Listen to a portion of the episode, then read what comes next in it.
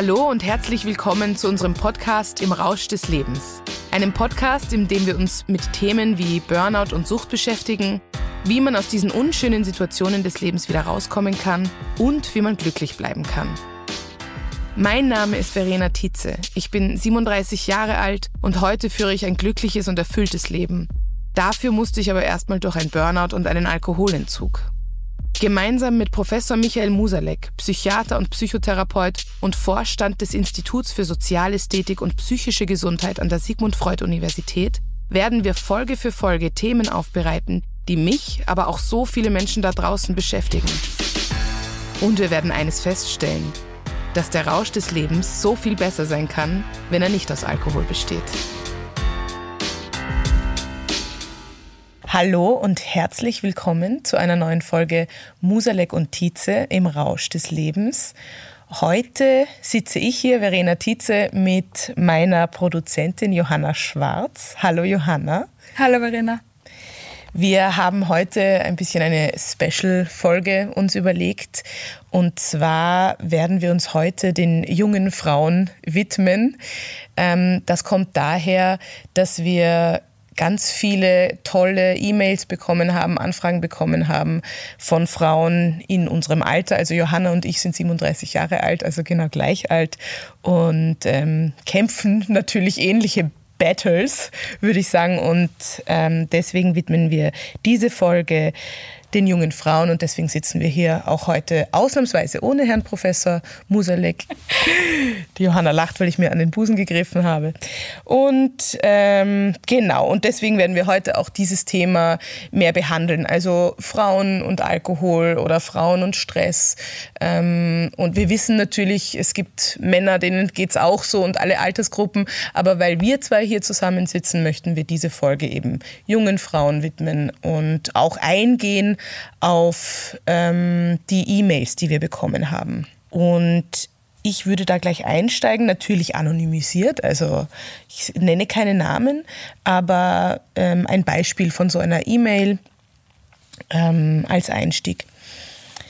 Ich bin 31 Jahre alt, lebe in Wien und mache gerade selbst eine schwere Zeit durch.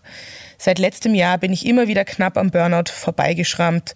Dann habe ich Long-Covid bekommen und daraus resultierend Depressionen.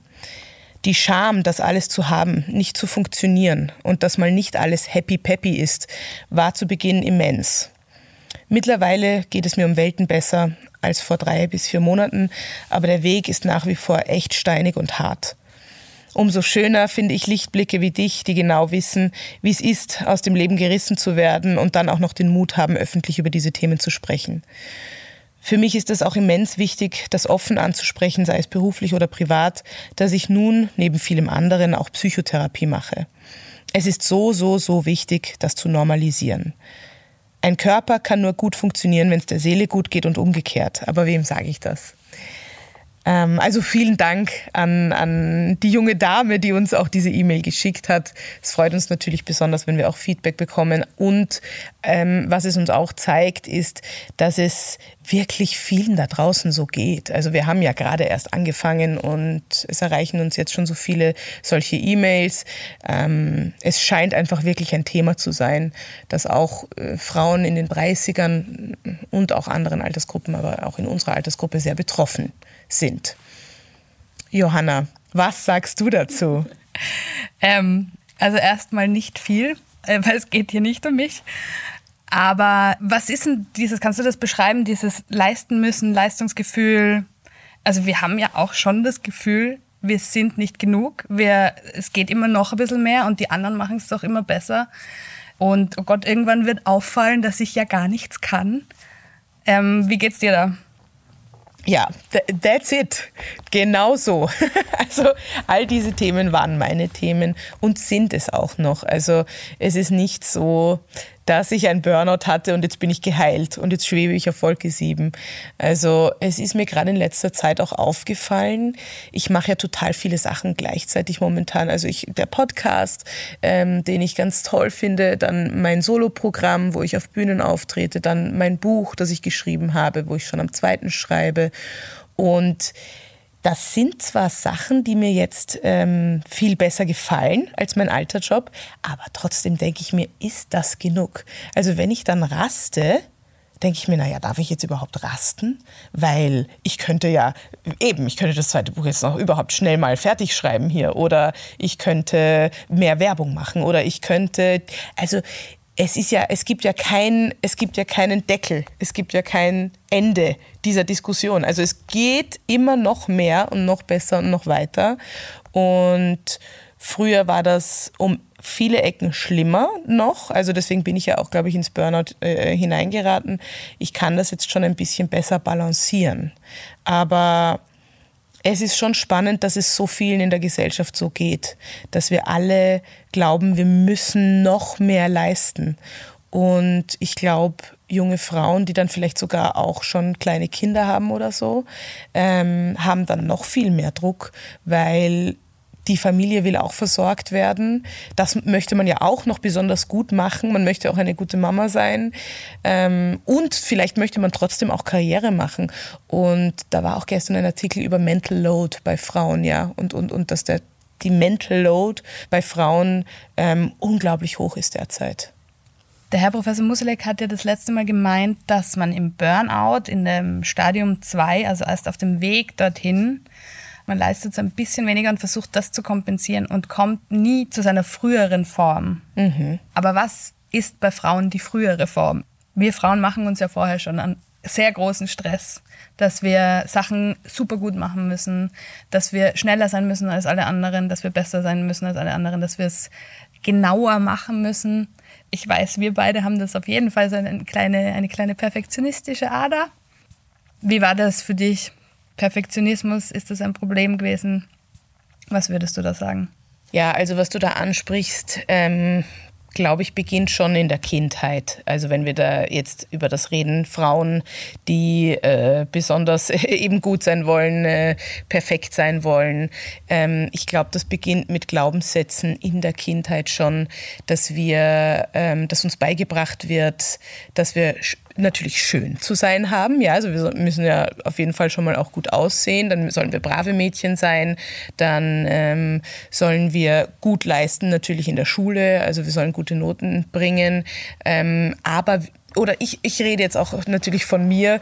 Ähm, gleichzeitig sollen wir aber auch für den Mann attraktiv sein und eligible, also im Sinne von, der will jetzt mich ähm, auserwählen, dass ich ihn heirate also und, und mit ihm Kinder mache und so weiter. Also ich mittlerweile kritisiere auch ganz heftig dieses ganze Konzept mit Hochzeit und dem Kleid, dem weißen Kleid und man schreitet da zum Altar und ähm, wie als wäre das das höchste der Gefühle ist, dass ich mich einem Mann verspreche. Das ist das Ziel einer jeden Frau.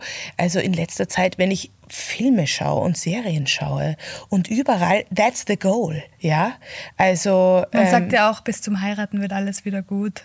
Ja. Also man arbeitet da irgendwie hin auf diesen Punkt, der auf jeden Fall kommen wird. Und, ja. der, und wenn du es nicht schaffst, dann ist was mit dir falsch. Ja, ganz genau. Ja. Und dann hast du versagt auch. Ja. Also wenn du, wenn du auch im Job gut bist, wenn du noch Single bist in deinen 30ern und wir sind beide 37, ist natürlich jetzt wird es schon gefährlich, Johanna. Wir sind schon am absteigenden Ast quasi. Mhm. Und ähm, da, also eben dieses Problem, dass wir Frauen ähm, genügen wollen und super sein wollen auf, auf allen Ebenen.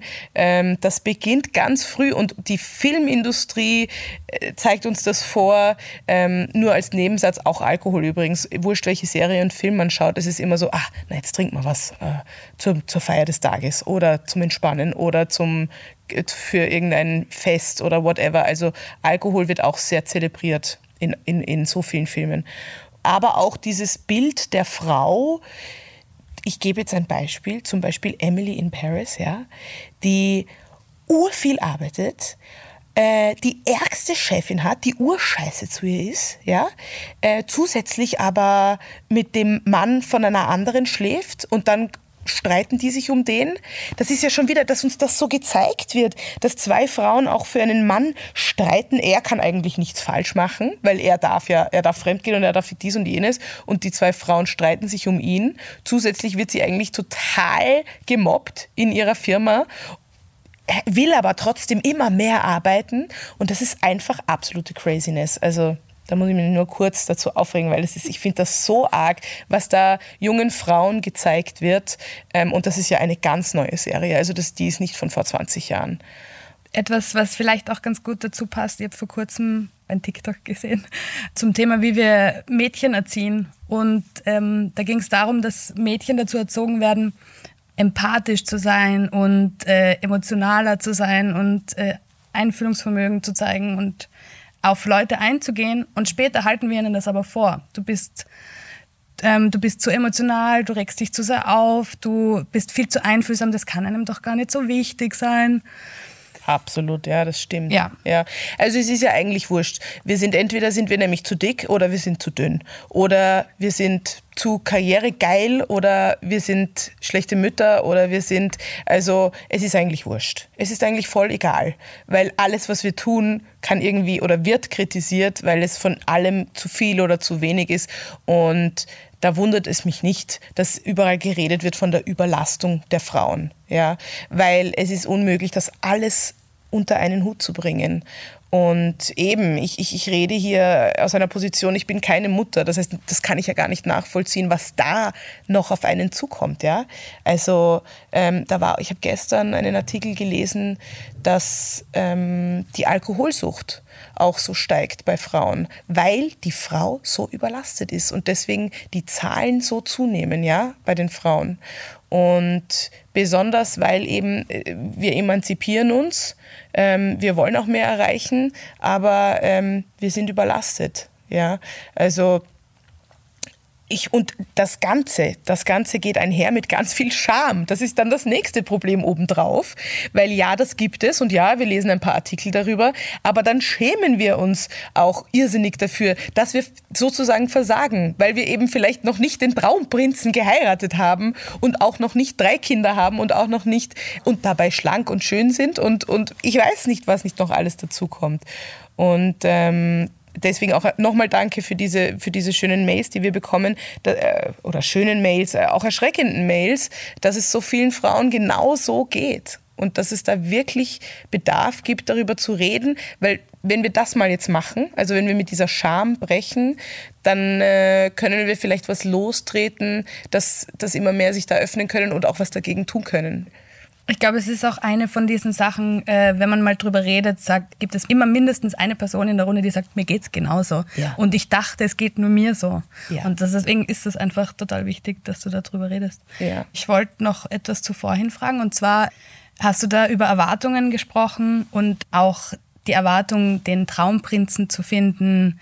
Was hast du für Erwartungen an Dating, an Männer, an sich? Was war da so das Bild, das dir vermittelt ja. wurde oder du geglaubt hast, dass du erfüllen musst? Ja, das hat sich halt total krass geändert in den letzten zwei, drei Jahren. Also das ist crazy, was sich da getan hat in meinem Kopf. Also es beginnt alles im Kopf.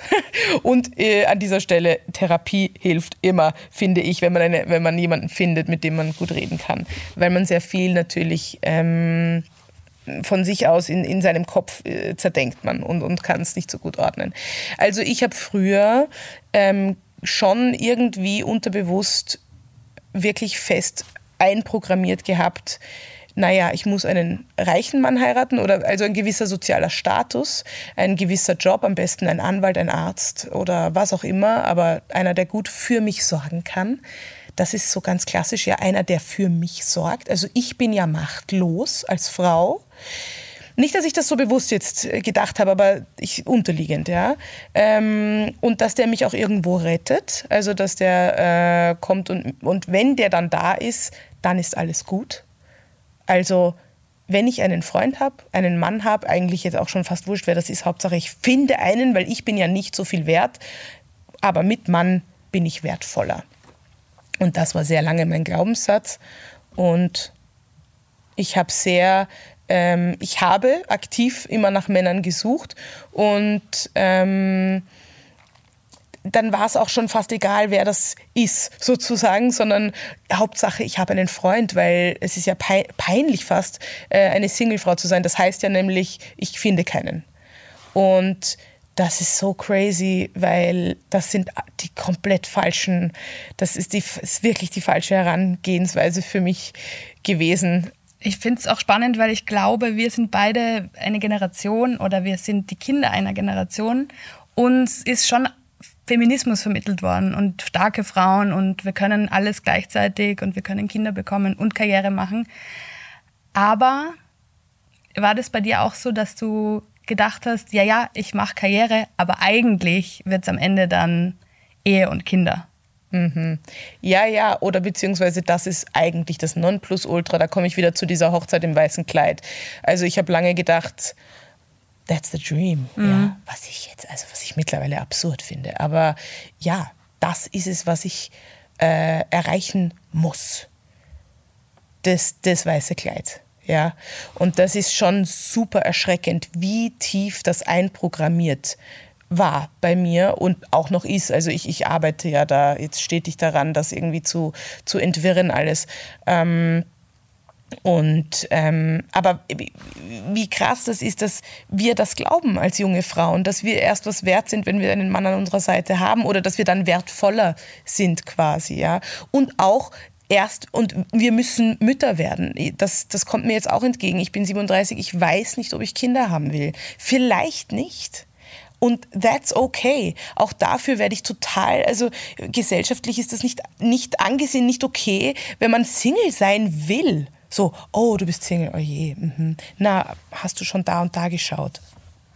Mich fragen tatsächlich die Leute, wo ich denn jetzt oder ob ich denn jetzt endlich bereit bin zu daten. Was, was soll denn das heißen, ja? Ich komme gerade aus einem richtig harten, krassen Burnout und einer krassen Alkoholsucht. Aber das Allerwichtigste ist, ob ich nicht jetzt schon ich schön langsam einen Mann an meiner Seite habe, ja?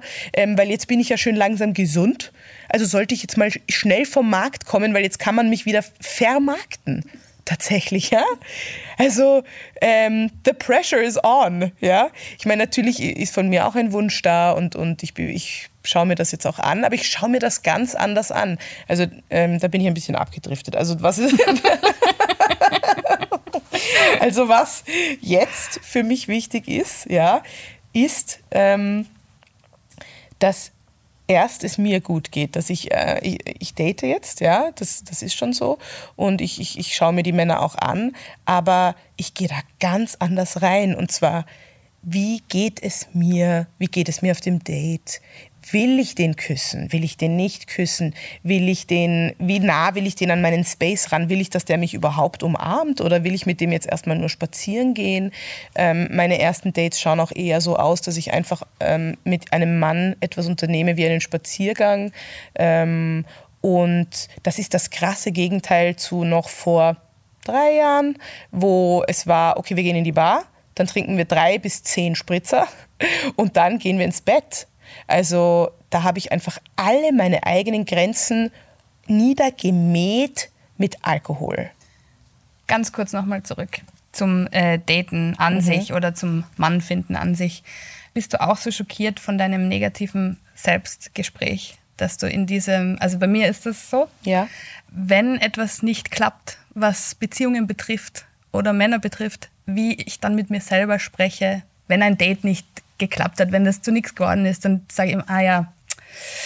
Ich habe versagt. Ja. Zu hässlich, zu, ja. zu klein, zu groß, zu ja. schief, zu was auch immer. Ja. Zu laut, zu äh, unlustig. Mhm. Na klar kenne ich das, aber das kenne ich mehr von früher. Also das hat sich geändert bei mir. Also früher war es für mich, wenn ich auf einem Date war, und ich war auf sehr vielen Dates, ähm, ein Misserfolg, ja, wenn, äh, wenn das Date nicht geklappt hat. Also ich habe es auch teilweise so weit getrieben, dass ich mir den schön getrunken habe. Das heißt, ich war fast immer bereit, auch noch äh, mit ihm zu schlafen oder so oder ähm, das weiter zu forcieren. Nicht immer, aber schon immer wieder, ja. Also es war sozusagen viel, viel wichtiger, findet der mich gut. Nicht, ob ich ihn gut finde, sondern findet der mich gut. Total. Dann war es ein Erfolg. Mhm. Aber was ist mit mir? Und jetzt ist es, hat sich das gedreht. Also jetzt ist es eher so, okay, finde ich den gut? Ich muss mir den jetzt erstmal genauer anschauen. Und mittlerweile mag ich mich so gerne, dass ich auch sage, okay, und wenn es drei Dates braucht, bis ich ihn küssen will, oder vielleicht will ich ihn auch nie küssen, dann kann ich das akzeptieren und will ich auch akzeptieren. Also da sieht man mal, wie grenzenlos ich war und momentan den Tanz um die neuen Grenzen. Also ich, ich suche sie, ich, ich schaue mir an, wo sind sie und ich habe das jetzt nicht mehr. Also jetzt ist es nicht mehr so, dass ich nach einem Date sage, oh Gott, äh, ich habe versagt, wenn der mich nicht will. Ähm, natürlich wenn, wenn er sich nicht melden würde oder so, würde ich mir wahrscheinlich schon denken, ach schade oder. Aber ich rede mir wirklich gut zu. Also das ist halt Arbeit. Das ist jetzt nicht, dass mir das zugeflogen ist, sondern das ist ständige Selbstarbeit, dass ich auch sage, okay, Verena, steiger dich nicht so rein. Ich habe mich auch immer, ich habe mich auch immer reingesteigert, weißt du, so, oh, ich finde ihn attraktiv und das erste Date war nett, vielleicht heirate ich ihn ja. ja? Das, so läuft's nicht man kann ruhig jemanden über Wochen kennenlernen und zwar mit Distanz. Wir haben die Distanz verloren. Wir glauben, wir müssen gleich mal mit dem ins Bett gehen, weil sonst will er uns ja vielleicht nicht mehr oder so. Also ich will jetzt gar nicht verallgemeinern, dass alle Frauen so sind. Ich, ich rede wirklich sehr persönlich ähm, und auch einfach, weil ich es von, von Freundinnen kenne. Und ja, Johanna Willst du dazu noch was sagen? Ja, nur kurz fürs Protokoll. Mhm. Diese, dieser negative Selbsttalk, ähm, das sind kurze Momente, die rein blitzen. Wir sind jetzt Gott sei Dank in einem Alter, wo wir das kapieren und gleich sagen, Moment mal, das ist nicht deine Schuld, es ist vielleicht auch nicht seine Schuld, sondern vielleicht hat es halt einfach nicht gepasst. Ja. Vielleicht, keine Ahnung, Merkur rückläufig, was auch immer. Auf das kann man sich immer schieben. ähm, Auf das schiebe ich sonst immer. Ja. Das hängt aber direkt zusammen mit dem, äh, was du vorher gesagt hast, mit dem, ähm, dass äh, Außenstehende sagen, hast du jetzt eigentlich endlich einen Partner oder hast du einen Freund? Weil dann geht es ja, wenn die mich aussuchen, auswählen müssen, dann muss ja ich mich richtig präsentieren und dann ist es ja auch mein Fehler. Ja. Und wenn dieser negative Selbsttalk kommt genau aus dieser Ecke und sagt, ah ja, hast du es wieder verbockt. Ja. Ja. ja. Und da sind wir aber wieder bei dem, was uns schon als Kinder beigebracht wird. Nämlich, dass wir sozusagen, wir müssen hübsch sein wie dieses Geschenk, das schön verpackt ist. Und dann hier so, Mann, nimm mich. Mhm. Ja, hier bin ich. Bitte wähle mich. Was total absurd ist, weil warum? Mhm. Warum kann ich nicht wählen? Ähm, und warum kann ich nicht ähm, mir das längere Zeit anschauen und dann entscheiden einfach, ja. ähm, ob das das Richtige ist für, oder nicht für mich. Ja? Also bei Frauen wird ja der Stress dann auch immer höher. Wenn wir Mitte 30 sind, haben wir schon voll den Stress. Ähm, ja klar, die biologische Uhr tickt, aber ganz ehrlich, in der heutigen Zeit gibt es so viele Möglichkeiten und eben vielleicht wollen ja nicht einmal alle Kinder haben. Mhm. Also ich habe auch früher ähm, vor meinem Burnout bis eben also bis 34 gedacht, naja, das muss sein. Also ich habe gar nicht so lange nachgedacht, sondern es war einfach, ja, ja, klar, Haus, Geld, Gartenzaun, Banker oder Arzt oder Anwalt. Das war so ganz fest programmiert. Das war gar nicht, ich habe das nicht hinterfragt, sondern ich habe gedacht, ja, das ist das Leben. Ähm, und jetzt, äh, das ist halt etwas, was ich zerklauben möchte, weil zum Beispiel das mit dem Kinderkriegen, ja, also dass ich mir das wirklich überlege, ob ich das wirklich will. Ähm, aber ist das nicht krass? Also, dass, dass ähm, ich der Gesellschaft halt entsprechen möchte und gesellschaftlich gut reinpassen möchte und deswegen das erfüllen wollte. Ich finde es fast krass, dass wir bis jetzt gebraucht haben, um so zu denken. Wie sehr kann man indoktriniert sein, dass man jetzt erst dazu kommt, zu denken, was will ich eigentlich? Und hat es vielleicht deswegen nicht geklappt, weil ich nicht wollte? Ja, ja. wir sind 37. Mhm. Ja. Finally. Finally. ist es gekommen. Ja, aber und, und aber ähm, darüber zu sprechen, glaube ich, fällt auch vielen Frauen schwer. Also da, das sehen wir jetzt schon an den Kommentaren und, und E-Mails und so, dass es immer kommt, ja, weil ich habe mich geschämt und, und, und das Problem ist halt, wenn man sich schämt, holt man sich eher nicht die Hilfe. Also mhm. dann geht man vielleicht nicht in die Therapie. Ich meine, wir sind jetzt schon viel weiter. Therapie ist nicht mehr ganz so verpönt, aber immer noch eigentlich. Und ähm, Genauso wie Burnout, ja. Und jetzt eben wollen wir gar nicht erst anfangen von der Alkoholsucht, weil das ist noch einmal nochmal ein whole other topic. Ähm, und da ist es auch nur jetzt als Nebensatz, das ist jetzt nicht unser Thema heute, aber ähm, dass man sich Hilfe holt, also dass man, dass man sagt, ja, ich habe ein Problem, das ist der Schritt zur Besserung. Das ist es, das ist ein Knackpunkt. Wenn man das nicht macht, hat man keine Chance. Ähm, wenn man es verleugnet, hat man nicht die Chance, es also zu heilen. Wenn es im Schatten liegt, kannst du es nicht sehen. Ganz kurz zurück nochmal zu den Männern und zum Daten. Mhm. Ähm, wie ist es, nüchtern zu daten? Wie ist es, diese, diese Stütze, vermeintliche Stütze, nicht zu haben? Es ist total krass. Es ist total krass.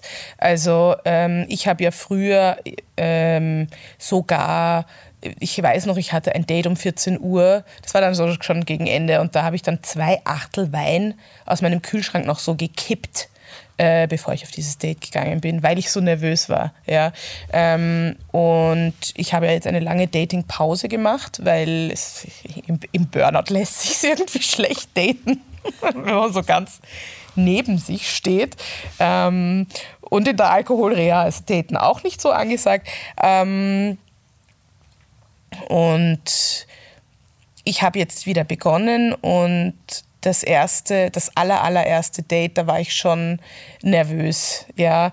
Äh, aber es ist uraufregend. Also nüchtern zu daten ist uraufregend. Man fühlt sich wie so 12, 13, 14 und man macht auch solche Sachen. Also man geht spazieren oder ins Museum oder auf einen Café oder was auch immer.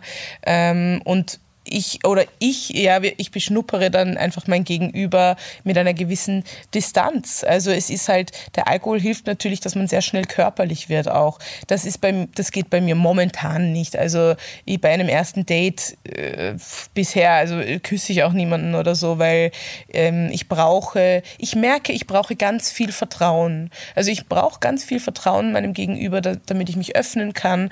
Und das ist urschön und uraufregend. Und ich merke, je, je mehr ich es tue, desto einfacher wird es natürlich. Aber da braucht man schon Cojones, ja. Also da braucht man schon Mut, dass man eben jetzt auf, auf, auf viele erste Dates oder mehrere Dates geht, ganz nüchtern und diese Sache ähm, aus einem ganz anderen Blickwinkel heraus angeht. Also weil man kann sich nicht festhalten an diesem Glas Wein.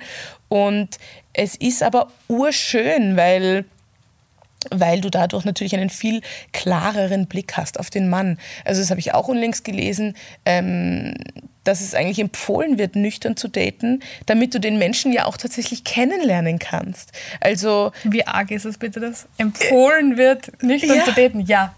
Ach, also, ja, aber das machen wir nicht, oder? Aber wir machen Also ich habe die letzten 15 Jahre nicht gemacht, ja.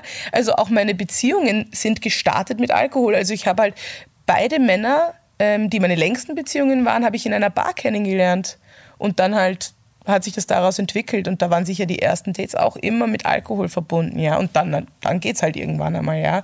Aber ähm, das ist doch, das ist voll heftig. Ich meine, natürlich hilft's, ja, weil man entspannter ist. Aber es verfälscht auch ein bisschen. Also wenn man wirklich nüchtern diese Person kennenlernt und es natürlich auch awkward ist, es ist ja auch ein bisschen weird, weil man kennt sich ja nicht.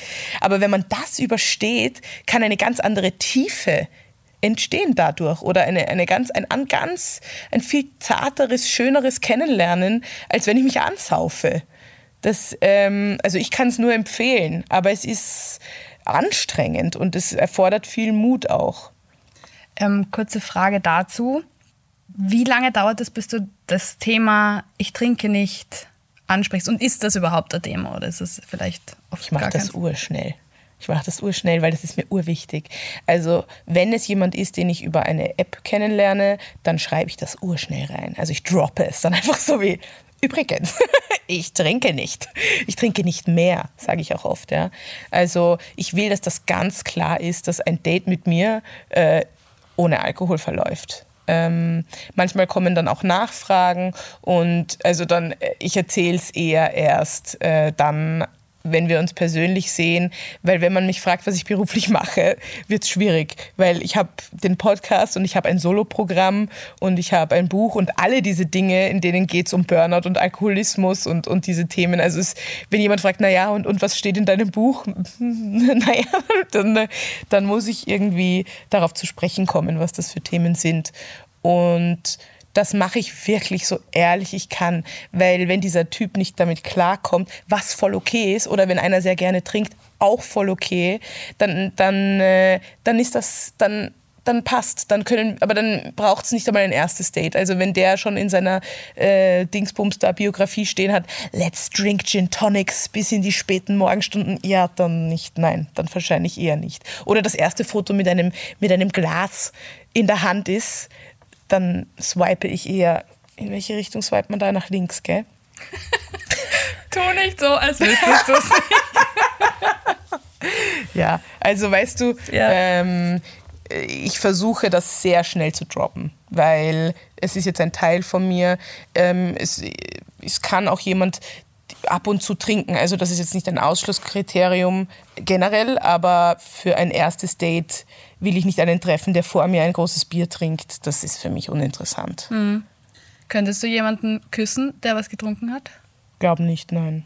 Also riechen ist schon anstrengend. Also ähm, ich glaube nicht. Ähm, boah, so habe ich mir das noch gar nicht überlegt. Aber ja, ich, ich glaube, dass, also besonders bei den ersten Dates nicht. Ähm, das, ist mir schon, das ist mir schon wichtig ähm, dass es jemand ist, der selten trinkt. Sagen wir so. Jemand, der selten trinkt, glaube ich, ist okay. Und jemand, der gar nicht trinkt, ist natürlich ein Jackpot. Du warst vor kurzem aus. Mhm. Zum ersten Mal seit langem. Ja. Wie war das für dich? Wie hast du da. Ja, ähm, es ist immer noch ein Tanz, aber es ist schön, es wird immer besser. F ähm, vor einem Jahr war es noch gar nicht denkbar, dass ich ausgehe. Ähm, ich bin jetzt zweieinhalb Jahre nüchtern und jetzt schön langsam habe ich auch Lust. Also ich habe auch Lust, tanzen zu gehen. Ich habe Lust, vielleicht jetzt im Sommer so Open-Air-Sachen zu, zu besuchen. Ähm, wenn alle besoffen sind, dann macht es keinen Spaß für mich. Aber wenn ich mit einer schönen Gruppe unterwegs bin, wo vielleicht ein, zwei nicht trinken oder wenig trinken, dann, dann, dann geht das mittlerweile ganz gut. Und ähm, da, da, es ist auch so, man muss wirklich ein bisschen Hoffnung haben und ein bisschen Mut, weil im ersten Jahr habe ich so gelitten und ich habe so, ähm, ich habe wirklich gedacht, das, ich kann nie wieder. Also man hat dann so diese schwarzen Wolken vor sich, wo man denkt, nie wieder kann ich mitmachen bei schönen Abendessen. Nie wieder kann ich tanzen auf einem Festival das ist so nicht. Also natürlich die Interessen verschieben sich, wenn man, wenn man so den nüchternen Lifestyle hat, aber ähm, man kann schon auch wieder Spaß mit Freunden haben, auch am, am späten Abend. Ich war auch auf einer Premierenfeier, jetzt unlängst von einem Theaterstück und da haben viele was getrunken, aber ein Freund von mir hat mit mir ein Cola getrunken und es war voll fein. Ja, also das, ich will auch Hoffnung geben an dieser Stelle, dass das, dass das immer besser wird und schöner wird. Und ähm, da, ja, das gehört halt zur Reise dazu. Wir haben ganz am Anfang darüber gesprochen, dass wir als Kinder gedacht haben, heiraten ist das Nonplusultra. Wir hatten Glaubenssätze, ähm, die uns in diese Richtung weisen sollten. Ähm, was würdest du sagen, wie waren die Glaubenssätze damals und wie haben sich die jetzt verändert? Du hast gemeint, da hat sich sehr viel verändert. Du ähm, mhm. machst aber auch aktiv was dafür. Erzähl mal kurz. Genau. Also, ähm, wie wir eben schon gesagt haben, die Glaubenssätze, die damals wirklich stark waren, waren, ich muss heiraten. Also die weiß man gar nicht so bewusst. Also ich, ich sage nicht, dass ich gedacht habe, ich muss heiraten, ich muss heiraten, aber unterliegend waren sie da. Also gerne an alle Frauen, die uns zuhören, hört mal hin, was unterliegend so eingespeichert ist. Ja? Ähm, genau, also dass, dass ich eigentlich vom Markt kommen muss, dass ich eigentlich heiraten muss, dass ich eigentlich das mit dem weißen Kleid und dieser schönen Hochzeit und so weiter haben muss. Und ähm, diese Glaubenssätze haben sich erst in den letzten zwei Jahren bei mir aufgelöst, beziehungsweise lösen sich derzeit auf. Und es passt vielleicht ganz gut zu dem, eben zum Daten und so, dass der Glaubenssatz jetzt eher ist, was tut mir gut, was möchte ich, damit ich autonom bin, damit ich ein erfülltes Leben führe. Also, dass sich das eher wandelt von, was die Gesellschaft erwartet und diese Glaubenssätze, die uns eben von klein auf da auf, auf ertragen werden und was sagt denn das klingt ein bisschen vielleicht weird, aber was sagt denn meine Seele eigentlich? Also was will ich innen tatsächlich? Was macht mich glücklich? Und da weiß ich zum Beispiel für mich, ich glaube schon, dass eine erfüllende, authentische Beziehung auf Augenhöhe mich glücklich macht. Und ähm, aber was bedeutet diese Beziehung? Was will die Gesellschaft? Ähm, sprich, ist das alles gesellschaftlich ähm, vorgesehen, will das Heiraten, das Karriere, die Kinder, das Haus? Und aber was will meine Seele? Also was will denn das Ich da drinnen? Wenn wir das wegnehmen, diesen ganzen Mist, der von außen auf uns drauf geklatscht wird, was will ich denn ganz tief innen? Und das frage ich mich jetzt ständig. Also das ist auch noch viel Arbeit, aber ich glaube jetzt, ich, ich will eine erfüllende, schöne Beziehung, aber ich habe auch ganz andere Ansprüche an Männer. Also ich will Vertrauen aufbauen, ich will Kommunikation auf Augenhöhe, ich will gegenseitigen Respekt. Ähm, also das sind so Werte, die mir plötzlich ganz wichtig sind und die sind plötzlich viel wichtiger als ist der ein Anwalt oder ein Banker oder kann der mir die weiße Hochzeit, also das die Hochzeit mit dem weißen Kleid geben. Ähm, übrigens, die ist nach einem Tag vorbei, ne? diese Hochzeit, will ich nur an dieser Stelle sagen. Und danach beginnt das Leben nämlich erst. Und das ist eine ganz krasse Verschiebung, weil na klar möchte ich jemanden, der für sich erfolgreich ist oder, oder der für sich Ziele und Visionen hat, aber das ist e-, eben wurscht, ob das jetzt ähm, passend ist im Kapitalismus, in diesem System, dass er irgendwie äh, genau diese Jobs hat, diese vermeintlichen, die erfolgreich sind. Und ich glaube, da ist es so wichtig hinzuschauen, so welche Werte sind mir wichtig. Ähm, was kann ich auch geben? Also es ist ja nicht nur, ich will das, das, das, sondern auch, was kann ich geben? Und übrigens kann man Liebe und, und, und Respekt viel besser geben, wenn man sich selbst mag. Tada! das habe ich gelernt in den letzten Jahren. Je mehr ich mit mir mich auseinandersetze, je, je besser ich zu mir bin, sprich ich meiner Seele was Gutes tue, in meinem Körper ähm, und auch ich beruflich das mache, was mich erfüllt, desto mehr kann ich das meinem Partner dann auch geben. Also jede Beziehung, jede Partnerschaft wird wächst, wächst und wird besser, je mehr wir uns ähm, mit uns selbst auseinandersetzen und je besser es uns geht. Und ich glaube, sehr oft ist es anders heutzutage, nämlich du rette mich, du gib mir, du finde mich schön und sexy und sag mir den ganzen Tag lang, wie toll ich bin, weil dann kann ich, dann kann ich meinen Selbstwert ein bisschen pushen von unten ähm, mit, mit deinen Worten. Aber das ist sehr leer. Also das ist zu wenig, wenn wir das immer aus dem Außen holen, weil dann sind wir ja abhängig von dem Partner sind wir abhängig von dem Außen und dadurch entsteht eine Beziehung, die ähm, ja, eine, eine gewisse Co-Abhängigkeit oder eine gewisse Abhängigkeit ist und du kannst deinen Partner eigentlich nicht atmen lassen oder freilassen.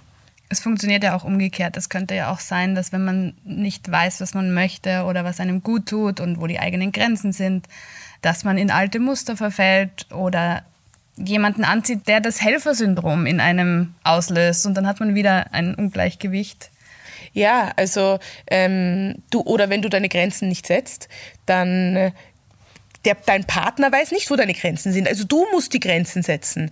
Der macht halt, wie er glaubt. Aber wenn du nicht gut kommunizierst, was du willst, was du brauchst, eben früher habe ich gar nicht darüber nachgedacht, welche Values ich will in einem Mann oder was mir wichtig ist. Ja, so habe ich auch Männer angezogen, die halt in mein chaotisches Leben gepasst haben, die vielleicht auch viel getrunken haben oder gerne Party gemacht haben. Das ist auch, ich gebe jetzt echt diesen Männern auch keine Schuld, weil ich war ja auch so. Also wir haben uns gematcht auf einer, e auf einer anderen Ebene. Und jetzt ähm, möchte ich ganz woanders ähm, matchen und auch ähm, viel besser und klarer kommunizieren, was ich brauche. Und jetzt, da, da, das ist abschließend dann eben auch zu sagen, zu den ersten Dates schon. Weil schon die ersten Dates sind dann sehr klar, ähm, was ich suche, was ich will und was mir an ihm gefällt. Und, und das strahle ich ja dann aus. Also ich attracte ja dann auch Männer, die, ähm, die dann auf meiner Ebene schwingen, sozusagen, ja. Total. Mhm. Ähm, wenn man auch seine Grenzen aufzeigt, dann kann auch das Gegenüber einen kennenlernen, so wie man wirklich ist. Kennt das von mir, dass ja. man am Anfang ähm, sich halt besonders toll gibt und besonders ähm, ja. offen und dann auch gar nicht sagt, ja, das mag ich eigentlich nicht oder da, da, da will ich nicht mitgehen oder das ist mir eigentlich zu mhm. viel. Und dann nach dem halben, ersten halben Jahr zeigt man auf einmal diese Grenzen auf und die andere Person ist total verwirrt, weil, ja. hä, das ja. war ja, so, so, bist du doch gar nicht. Ja. Aber das, ich muss ja selber eben, wie du sagst, meine Grenzen gut kommunizieren, damit die Person von Anfang an weiß, woran sie ist. Ich habe das früher ständig gemacht. Ich meine, immer noch, äh, wenn ich auf ein erstes Date gehe, will ich ja immer noch eine gute Impression machen. Also so ist es nicht, ja. Ich sitze jetzt nicht da und denke mir, nimm mich weh, genau wie ich bin. Aber, also ich versuch's. Ähm, aber früher weiß ich noch, diesen einen, da war ich verliebt in meinen 20ern und dann hat der mir irgendeine Band geschickt, die er toll fand und dann habe ich diese Band gegoogelt und habe so gemeint, oh ja, das ist auch meine Lieblingsband und die spielen doch dann und dann in Berlin und dann ist der drauf gekommen, dass das oder der wusste das, dass das das Jahr davor war. Also ich habe irgendwas Blödes gegoogelt und lag total falsch und ja, peinlich. Aber also in, de, in, in dem Sinne, dass, ähm, na klar, wir wollen dem anderen gefallen, aber wenn wir eben lügen oder, oder gar zu sehr gefallen wollen. Oder zulässig sind. Oder, zu, ja, oder zulässig sind, dann kann das Gegenüber ja gar nicht genau äh, einschätzen, ob es passt. Ich meine, am Anfang ist es voll okay, dass man sich, äh, dass man schön aussehen will oder, oder dass man äh, einen guten Eindruck machen will, aber in einem, in einem guten Maße, glaube ich, ist wichtig. Selbstliebe ist wichtig, sich selbst wichtig nehmen, seine eigenen Grenzen kennen. Wie bist du dorthin gekommen und oder hast du Tipps, wie man dorthin kommt, was man tun kann, damit es einem besser geht? Worauf kann man schauen? Ja, also ähm, das ist natürlich sehr auf mich bezogen, aber ich sage es trotzdem dazu. Für mich war ein wichtiger, ganz wichtiger Schritt, dass ich gar keinen Alkohol mehr trinke, weil ich natürlich total vernebelt war ähm, durch das viele Trinken. Dann ähm, Therapie oder eine gute Therapeutin, ein guter Therapeut ist so wichtig, wenn man wirklich sich denkt, okay, ich möchte was ändern an meinen sehr festgefahrenen Weisen, ist es ganz toll, wenn man sich jemanden vom Außen holt. Kann vielleicht auch ein Coach sein oder eine Coachin oder, ähm, aber ich, ich will das an dieser Stelle schon empfehlen. Und mir hat sehr geholfen auch Tagebuch schreiben ich habe jeden Tag begonnen, Tagebuch zu schreiben, weil man dadurch unglaublich gut reflektieren kann. Also man kann da wirklich, man, man hat einen anderen Zugang zu sich selbst. Zum Beispiel, wenn man auch Therapie nicht mag, vielleicht ist äh, Tagebuchschreiben schon mal was, was man anfangen möchte. Ähm, ich meditiere auch sehr viel. Was ganz toll und wichtig ist, ist wirklich alleine sein. Also sich selbst auf ein Date ähm, ausführen, alleine weiß ich nicht, in den Zoo gehen oder alleine ins Theater gehen oder alleine ins Museum, eine Stunde reicht schon. Also das, das müssen auch keine Tagesausflüge sein, aber so ähm, das, das, vielleicht das Handy abdrehen sogar in dieser einen Stunde und die, die Gedanken ein bisschen ähm, ziehen lassen. Das ist übrigens auch eine Übungssache. Also das geht nicht von Anfang an. Das ist auch etwas, was ich seit zwei, drei Jahren übe, ständig. Also dieses Alleine sein mit mir. Jetzt verstehe ich, wenn Leute sagen, ich habe keine Zeit dafür, ja, dann würde ich sagen, okay, dann zehn Minuten in der Früh.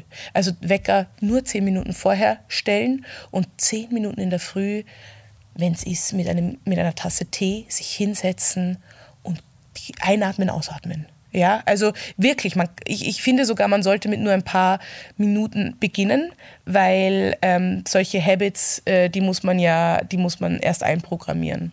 Ja, also das finde ich ist ganz wichtig und mir gibt natürlich die Natur unglaublich viel Halt. Also wenn man dann auch noch vielleicht einen Spaziergang machen kann oder ähm, in einem Park sitzen kann, sich die Bäume anschauen kann, all das hilft zu sich zu finden. Und das ist so ausschlaggebend, um gute Dates zu haben und um, um gute Gespräche dann mit einem Gegenüber zu haben. Weil dann kenne ich mich einfach besser und vertraue mir ein Stückchen mehr. Und je mehr ich mich akzeptiere, desto angenehmer und besser kann ich auch meine Dates gestalten und kann dem Gegenüber ein bisschen besser vermitteln, ähm, was ich brauche und was ich will. Und ja, es ist natürlich auch für mich, ich, ich, das, ist ein lebenslange, das ist eine lebenslange Aufgabe. Ich, bin, ich sitze nicht hier und sage, ich bin geheilt und jetzt ist alles super leibend. Nein. Ähm, aber ich merke, dass je mehr ich mir eine Freundin bin, desto besser ist es für mein gesamtes Umfeld. Also karrieretechnisch, liebestechnisch, familientechnisch. Je mehr ich mich um mich kümmere, desto besser kann ich fürs Außen auch da sein. Und desto mehr kann ich Menschen helfen, wenn es mir gut geht. Und an alle, die jetzt sagen, ich habe die Zeit nicht zu meditieren und ähm, ich weiß nicht, wo ich das unterbringen soll. Ähm, mir hat da jemand, eine Therapeutin, mal was sehr, sehr Gutes gesagt. Das hat mich sehr getroffen ja. oder hat sehr viel bei mir ausgelöst. Ähm, ich habe gesagt, wann soll ich das machen? Ich habe keine Zeit. Und sie hat gesagt, du willst mir erzählen, dass du, dass du dir selbst so unwichtig bist, dass du nicht zehn Minuten am Tag für dich hast. Also die zehn Minuten ja. hat man, die findet man und dann muss man halt zehn Minuten früher aufstehen, wie du Voll sagst. krass, ja. oder? Oder noch abschließend, wenn man auf die U-Bahn wartet. Oder wenn man, also es gibt so Zeiten, wo man auf etwas wartet oder im Auto sitzt oder so. Man kann das tatsächlich umkehren. Nicht in, oh Gott, ich, hab so, ich muss wohin, sondern okay, und jetzt atme ich. Man kann sich eine App runterladen, wo man so eine Musik hören kann oder was auch immer. Ja, da kann man, das muss man für sich selbst schon rausfinden. Aber es gibt in, in, in einem Tag gibt es immer wieder Minuten, wo ich tatsächlich schon mich fragen kann, wie geht's mir? Was brauche ich? Ähm, oder ich setze mich jetzt hin und trinke ein Glas Wasser. Und wenn es drei Minuten sind, die ich sitze und ein Glas Wasser trinke, diese kleinen Habits, die summieren sich, also die häufen sich und dann, ähm, dann wird man einfach mit der Zeit gelassener. Es dauert einfach seine Zeit. Es ist keine, Instant Gratification, wie ein Glas Wein, das ich trinke und bam, ich fühle mich schon mal gleich besser. Das ist einfach die Krux an der Sache, dass es einfach ein bisschen ein Prozess ist und zum Beispiel ein Alkohol einfach viel schneller wirkt. Gut, ich würde sagen, damit beenden wir die Folge. Danke, dass wir das Gespräch führen durften. Ja, vielen Dank, dass du das Gespräch mit mir geführt hast. Ich hoffe, wir konnten auch ein bisschen jetzt auf, auf junge Frauen eingehen. Wir freuen uns natürlich, wenn wir an dieser Stelle auch, also wenn wir Fragen bekommen, Anmerkungen, wie geht es euch damit? Ähm, haben wir jetzt total was vergessen, ähm, was vielleicht spannend sein könnte? Auch natürlich was, was ich mit Herrn Professor Musalek aufgreifen kann, wenn wir da irgendwie nähere Zahlen nennen sollen. Vielleicht Alkohol und Frauen zum Beispiel. Also meldet euch da sehr, sehr gerne bei uns. Und wenn ich darf, möchte ich noch gerne abschließend sagen, ich habe auch am 6.6. wieder eine Aufführung im Orpheum in Wien und freue mich da riesig, wenn ihr kommen wollt. Ähm, geht um Burnout und Alkoholsucht und alle diese spannenden Dinge und ich versuche es auch äh, auf eine humoristische Art und Weise rüberzubringen. Ähm, ja, hier an der Stelle ein bisschen Eigenwerbung. Also vielen Dank, Johanna. Danke dir und einen schönen Tag. Ja, dir auch. Danke dir. Musalek und Tietze im Rausch des Lebens ist eine Produktion aus dem Red Bull Media House. Der Podcast wird produziert von Mesi Tötschinger und Johanna Schwarz.